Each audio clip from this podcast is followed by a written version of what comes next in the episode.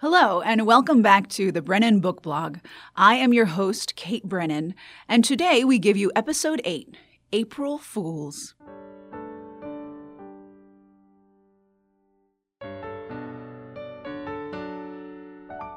No cheap tricks here, folks, just a good old fashioned opportunity to buoy your confidence by observing how inept other people are. So, sit back, relax, and enjoy this collection of characters who have made poorer life choices than you have.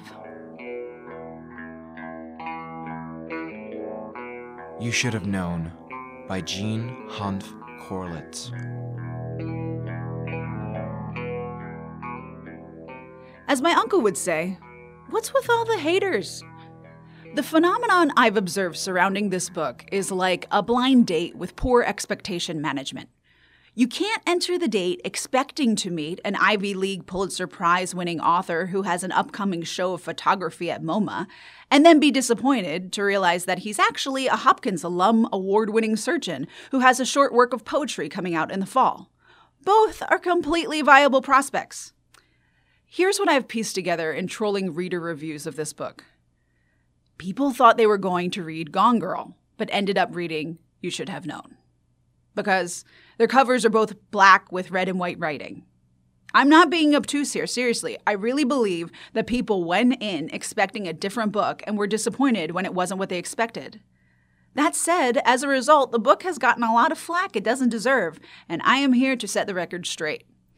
The book has a great premise. A New York City therapist on the cusp of releasing her advice book, You Should Have Known Why Women Fail to Hear What the Men in Their Lives Are Telling Them, can't locate her husband. Aptly, the metaphorical coffee tables, which no doubt feature her new book, have turned, and now the therapist is flailing to keep the finely woven thread of her life, family, and practice from unraveling at her fingertips. Oh, and guess what? It isn't Gone Girl. Just like kittens and lions are both feline, but no one is going to the shelter, picking up a lion, and then wondering why they wake up dismembered. The book is engaging in its own right. With its domestic tone and New York City know how, it's a little like Before I Go to Sleep meets Accelerated meets HBO's In Treatment. And the main character isn't perfect. Why would we want to read about perfect people? I want to read dynamic characters who are a genuine reflection of real life. Because guess what? I'm not perfect, and neither are you. Either you readily agree with that statement or you didn't, automatically marking you with a superiority complex and therefore also, ha, not perfect. But then, you should have known.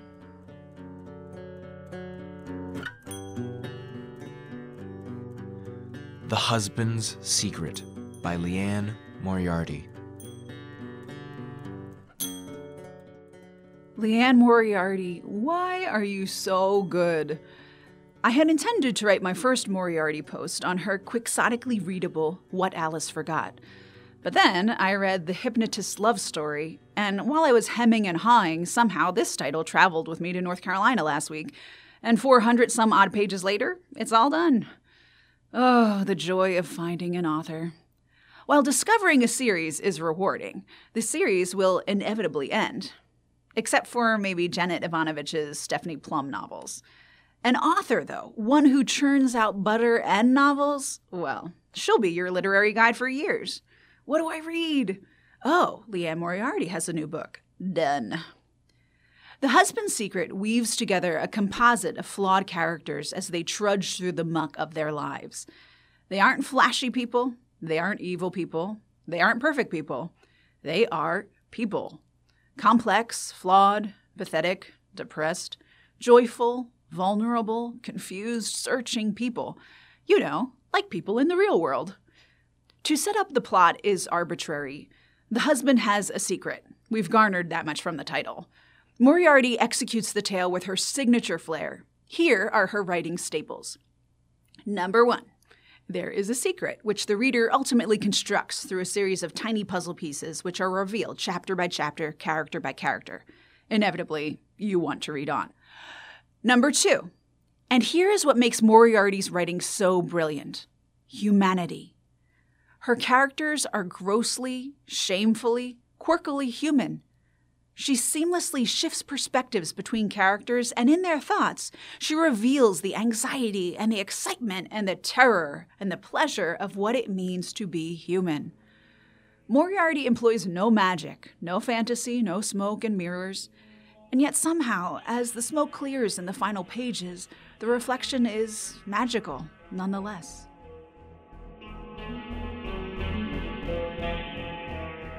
Gone Girl by Gillian Flynn. Now we can talk about Gone Girl.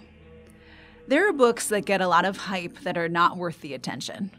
And then there are books that get the hype because they deserve it. Gone Girl falls into the latter category. I'll be honest, I eschewed Gone Girl for a year because I thought it fell into that overrated books for people who don't read much and need a cheap thrill category. After a while, though, the hype was hard to ignore, so I caved and devoured it within a few days. When I think of Gone Girl, I imagine a perfectly wrapped present with mysterious contents, because you receive it months from your birthday. What could it be? You idly wonder on a fine afternoon spring walk, and then you return to find your house and your kitchen covered in blood, your living room a wreck, and your wife is missing. Gone Girl walks the fine line of introducing characters that I don't necessarily like, but want to read about anyway. I feel like it takes the mystery genre in a new direction. It's modern, domestic, and psychological without being hackneyed, precious, or cliche. Normally, it's clear who the good guy is.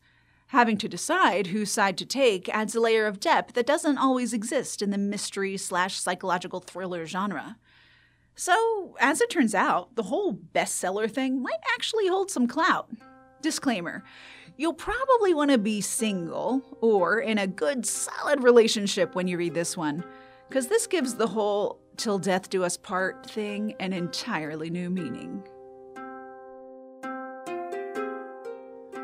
The Couple Next Door by Shari LaPena.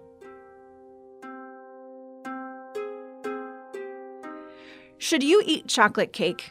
Maybe not. Is it extremely satisfying when you do? Of course. The couple next door provides your sugar fix. Is it going to provide you nutrition? Probably not. But it is so satisfying, you may just want another helping. I got this book as part of my Book of the Month trial last night. I finished it this afternoon. Need I say more? quintessential suspense at its best, with all the twists and turns of a classic whodunit. The couple next door profiles Anne and Marco, newbie parents who leave their infant sleeping at home while they attend a dinner party next door. Can you guess where this is going? I tried at several turns, but there was always another curve in the road. I did the classic, I'll just finish this chapter move, but then my eyes would start scanning the next page. 300 pages later, LaPena kept this taut novel pinging until the final sentence. Will there be a sequel? If so, I'll definitely be reading it. If not, she wrote a killer ending.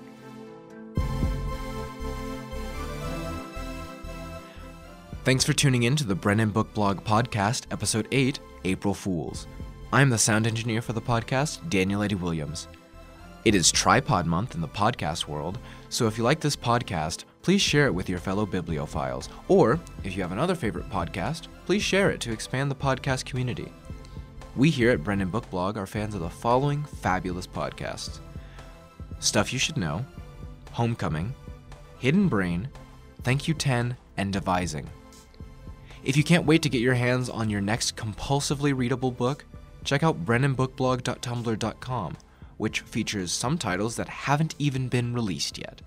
Until next time, Brennan Book Blog encourages you to keep calm and read on.